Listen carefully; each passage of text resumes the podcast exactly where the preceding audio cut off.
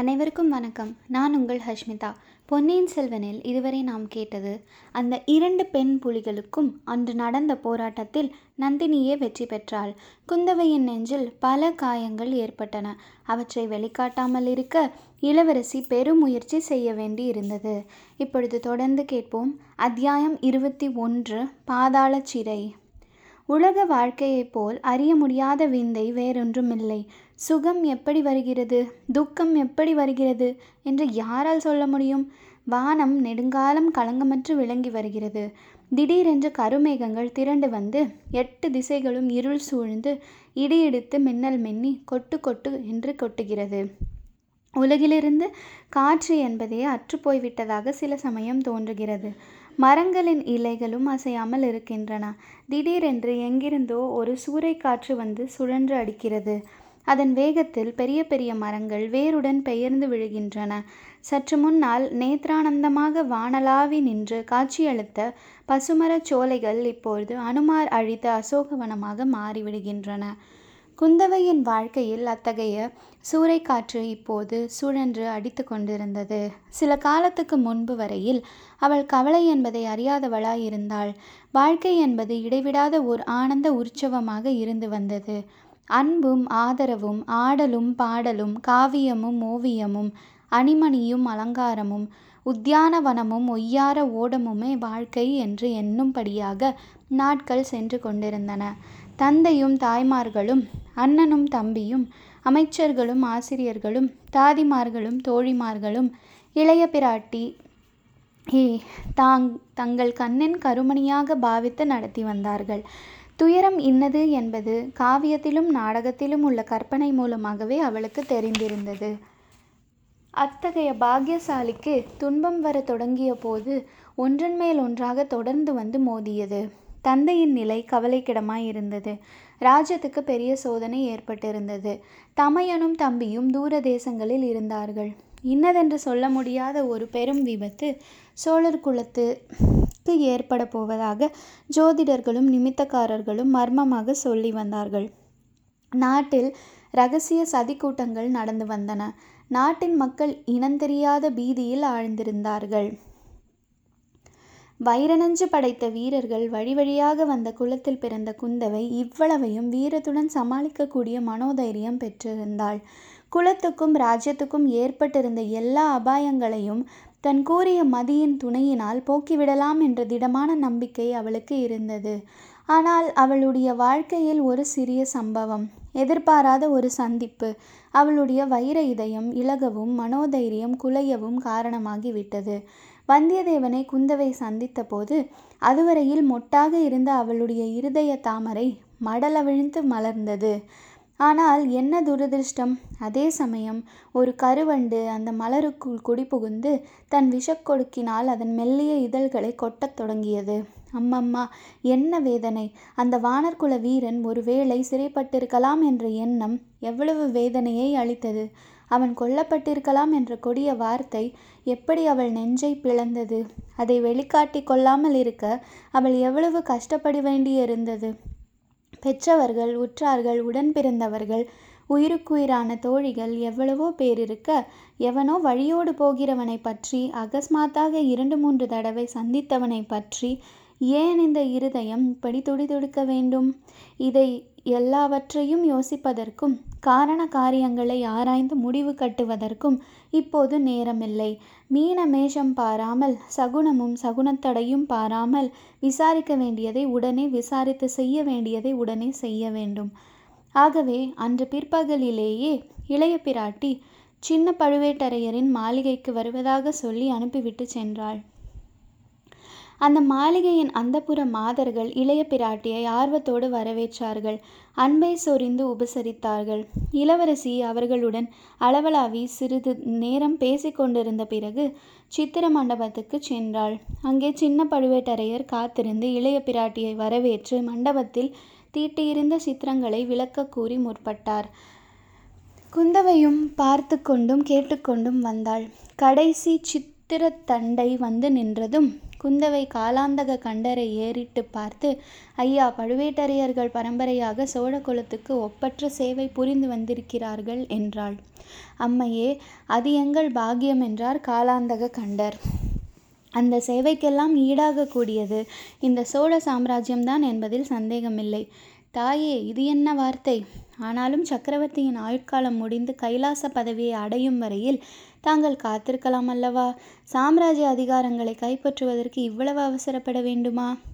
இந்த வார்த்தைகள் காலாந்தக கண்டரின் இருதயத்தில் கூறிய அம்புகளைப் போல் பாய்ந்தன என்பதை அவருடைய முகம் காட்டியது. அவரது நெற்றியில் வியர்வை துளிகள் துளித்து நின்றன.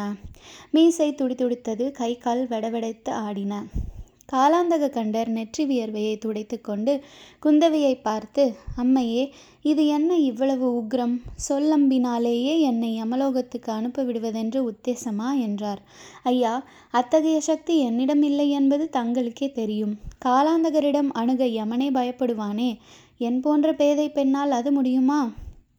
அம்மணி, இத்தகைய கொடிய வார்த்தைகளை சொல்வதை காட்டிலும் பழுக்க காய்ச்சிய ஈயத்தை என் காதில் தாங்கள் ஊற்றலாம். தேவி, இவ்வளவு மரக்கருணை காட்டும்படி அடியேன் என்ன தவறு செய்தேன்? தங்கள் தவறை பற்றி சொல்ல நான் யார்? என்னுடைய தவறு என்னதென்பதைத்தான் தாங்கள் சொல்ல வேண்டும். என் தந்தையின் நோயை தீர்ப்பதற்கு மூலிகை கொண்டு வருவதற்காக ஆள் அனுப்பியது என் பேரில் தவறா? இல்லை அம்மணி, அது ஒரு நாளும் தவறாகாது.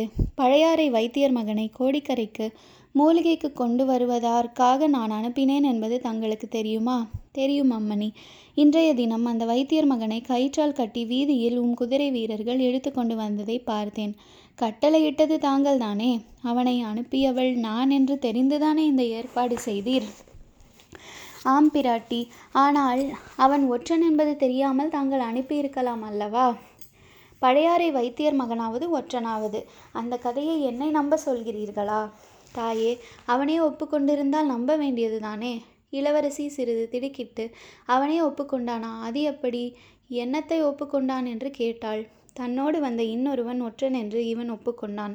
அந்த இன்னொருவன் மூலிகைக்காக உண்மையில் பிரயாணம் புறப்படவில்லை என்றும் இலங்கையில் யாருக்கோ கடிதம் கொண்டு சென்றதாகவும் இவன் ஒப்புக்கொண்டான். இவன் பெரிய மூடன், ஏதாவது உளறி இருப்பான். இவனுடன் சென்ற இன்னொரு ஆளையும் அனுப்பியவன் நான்தான். அது தங்களுக்கு தெரியும் அல்லவா? தெரியும் தாயே. ஆனால் தங்களை அந்த மனிதன் ஏமாற்றிவிட்டான் என்பது தெரியும். வந்தியத்தேவன் என்னும் பெயருடைய வாலிபன் உண்மையில் ஓர் ஒற்றன்தான். இல்லவே இல்லை, அவன் காஞ்சிபுரத்திலிருந்து என் தமையன் எழுதிய ஓலையை கொண்டு வந்தவன். இளவரசி, அவன் சக்கரவர்த்திக்கும் இளவரசரிடமிருந்து ஓலை கொண்டு வந்தான். அதனால் என்ன?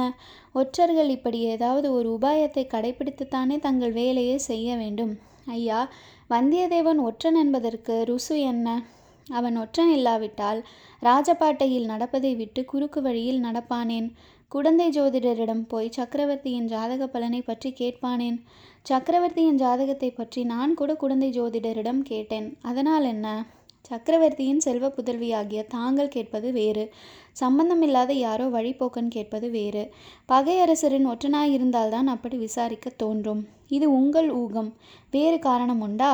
பகிரங்கமாக என்னுடைய அனுமதி கேட்டு பெற்றுக்கொண்டு தஞ்சை கோட்டைக்குள் வந்திருக்கலாம். அப்படி செய்யாமல் பழுவூர் முத்திரை மோதிரத்தை காட்டிவிட்டு ஏன் நுழைய வேண்டும்? பெரிய பழுவேட்டரையர் கொடுத்தார் என்று ஏன் போய் சொல்ல வேண்டும்? முத்திரை மோதிரம் பின்னே யார் கொடுத்தார்களாம்? அது இன்னும் தெரியவில்லை, கண்டுபிடிக்க வேண்டும். அதை கண்டுபிடிக்க முடியாமல் உங்கள் ஆட்கள் என்ன செய்தார்கள்? அம்மணி, என்னுடைய ஆட்கள் மந்திரவாதிகள் அல்ல. ஒற்றனை கண்டுபிடித்து கேட்டுத்தானே முத்திரை மோதிரம் எப்படி அவனிடம் வந்தது என்று தெரிந்து கொள்ள முடியும். அவன் உண்மையை சொல்லுவான் என்பது என்ன நிச்சயம்?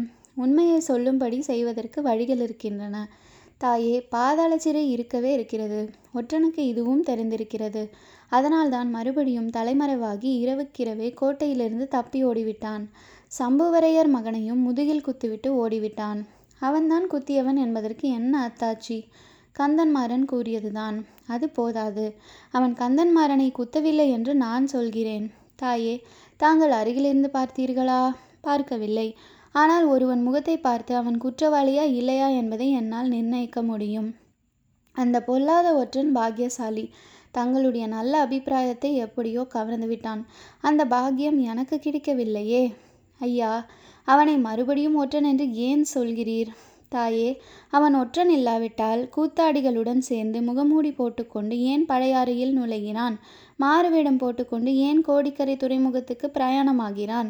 அவன் ஒற்றன் இல்லாவிட்டால் என் நாட்களை கண்டதும் ஒரு நாள் முழுதும் கோடிக்கரையில் ஒளிந்து திரிவானேன். இரவானதும் படகில் ஏறி இலங்கை தீவுக்கு போவானேன். ஓஹோ, அவன் படகில் ஏறி தப்பித்து போய் விட்டானா? உங்கள் ஆட்களால் அவனை பிடிக்க முடியவில்லையா? ஆம் தாயே, அந்த மாயாவி ஒற்றன் என் ஆட்களை ஏமாற்றிவிட்டு போய்விட்டான். இந்த முட்டாள்கள் அவனை விட்டுவிட்டு வைத்தியர் மகனை பிடித்து கொண்டு வந்திருக்கிறார்கள். ஐயா, ஒற்றன் எப்படியாவது போகட்டும். வைத்தியர் மகனை நான் அனுப்பி வைத்தேன். அவன் குற்றமற்றவன் என்பது நிச்சயம். அவனை உடனே விடுவித்தே ஆக வேண்டும். அம்மணி, இவன் ஒற்றன் இல்லாவிட்டாலும் ஒற்றனுக்கு உடந்தையாயிருக்கிறான். ஏதேதோ கட்டுக்கதைகளை சொல்லி என் ஆட்களை ஏமாற்றி இருக்கிறான். ஒற்றன் ஒளிந்திருப்பதற்கும் தப்பி படகிலே செல்வதற்கும் இவன் உதவி செய்திருக்கிறான். அதெல்லாம் எப்படி இருந்தாலும் வைத்தியர் மகனை விடுதலை செய்தே ஆக வேண்டும். அந்த பொறுப்பை நான் ஏற்றுக்கொள்ள சித்தமாயில்லை. நாட்டின் நாலு புறமும் அபாயங்கள் சூழ்ந்திருக்கின்றன. பகைவர்கள் படையெடுக்க காத்திருக்கிறார்கள். வீரபாண்டியனுடைய ஆபத்துதவி சேவகர்கள் சோழ குலத்தை கருவறுக்க சபதம் செய்திருக்கிறார்கள். நாடெங்கும் சதிகள் நடந்து வருகின்றன. ஐயா, சதி செய்பவர்கள் எல்லோரையும் சிறையில் போடுவதாயிருந்தால் சிறையில் இடமே இராது. இடம் இருக்கும் வரையில் போடலாமல்லவா? உண்மை சதியாளரை போடுவதற்கு கொஞ்சம் இடம் மிஞ்சட்டும். ஐயா, வைத்தியர் மகனை உடனே விடுதலை செய்யுங்கள். அந்த பொறுப்பை நான் ஏற்க முடியாது தாயே. சக்கரவர்த்தியின் கட்டளை வந்தால் செய்வீரா? அதையும் புறக்கணிப்பீரா? அம்மணி, இதற்கு சக்கரவர்த்தியின் கட்டளை தேவையில்லை. இளைப்பிராட்டியின் விருப்பம் எதுவோ அதுவே சக்கரவர்த்திக்கு வேதக்கட்டளை என்பது உலகமறிந்த செய்தி. இதோ பாதாள சிறையின் சாவியை தங்கள் கையில் ஒப்புவித்து விடுகிறேன். தாங்களே சென்று கதவை திறந்து விடுதலை செய்யுங்கள். இன்னும் யாரையாவது விடுதலை செய்வதாயிருந்தாலும் தாராளமாய் செய்யுங்கள். அதனால் வரும் லாப நஷ்டங்களுக்கு பொறுப்பு தங்களது. இவ்வாறு சொல்லி காலாந்தக கண்டர் ஒரு பெரிய சாவியை எடுத்து கொடுத்தார். குந்தவை பொங்கி வந்து தன் ஆத்திரத்தை அடக்கி கொண்டு, ஆகட்டும் ஐயா, லாப நஷ்டங்களுக்கு பொறுப்பு நானே ஏற்றுக்கொள்கிறேன் என்று சாவியை பெற்றுக்கொண்டாள். இந்த சோழ சாம்ராஜ்யத்துக்கு ஏதாவது பெருந்தீங்கு நேர்ந்தால் அது 2 பெண்களினால் தான் வந்தாகும் என்றார் தஞ்சை கோட்டை தலைவர். நான் ஒருத்தி, அந்த இன்னொரு பெண் யாரோ? பழுவூர் இளையராணி நந்தினி தேவிதான். குந்தவை புன்னகை புரிந்து, சோழ சாம்ராஜ்யத்தின் சர்வாதிகாரியுடன் என்னை கொண்டு போய் சேர்க்கிறீர்களே, இது காதல் விழுந்தால் பெரிய பழுவேட்டரையர் தங்களை தேசப்பிரஷ்டம் செய்து விடுவார் என்று சொன்னாள். ரொம்ப நல்லதாய் போய்விடும். அதற்கு நான் காத்திருக்கிறேன் என்றார் சின்ன பழுவேட்டரையர். தொடர்ந்து கேளுங்கள். நன்றி, வணக்கம்.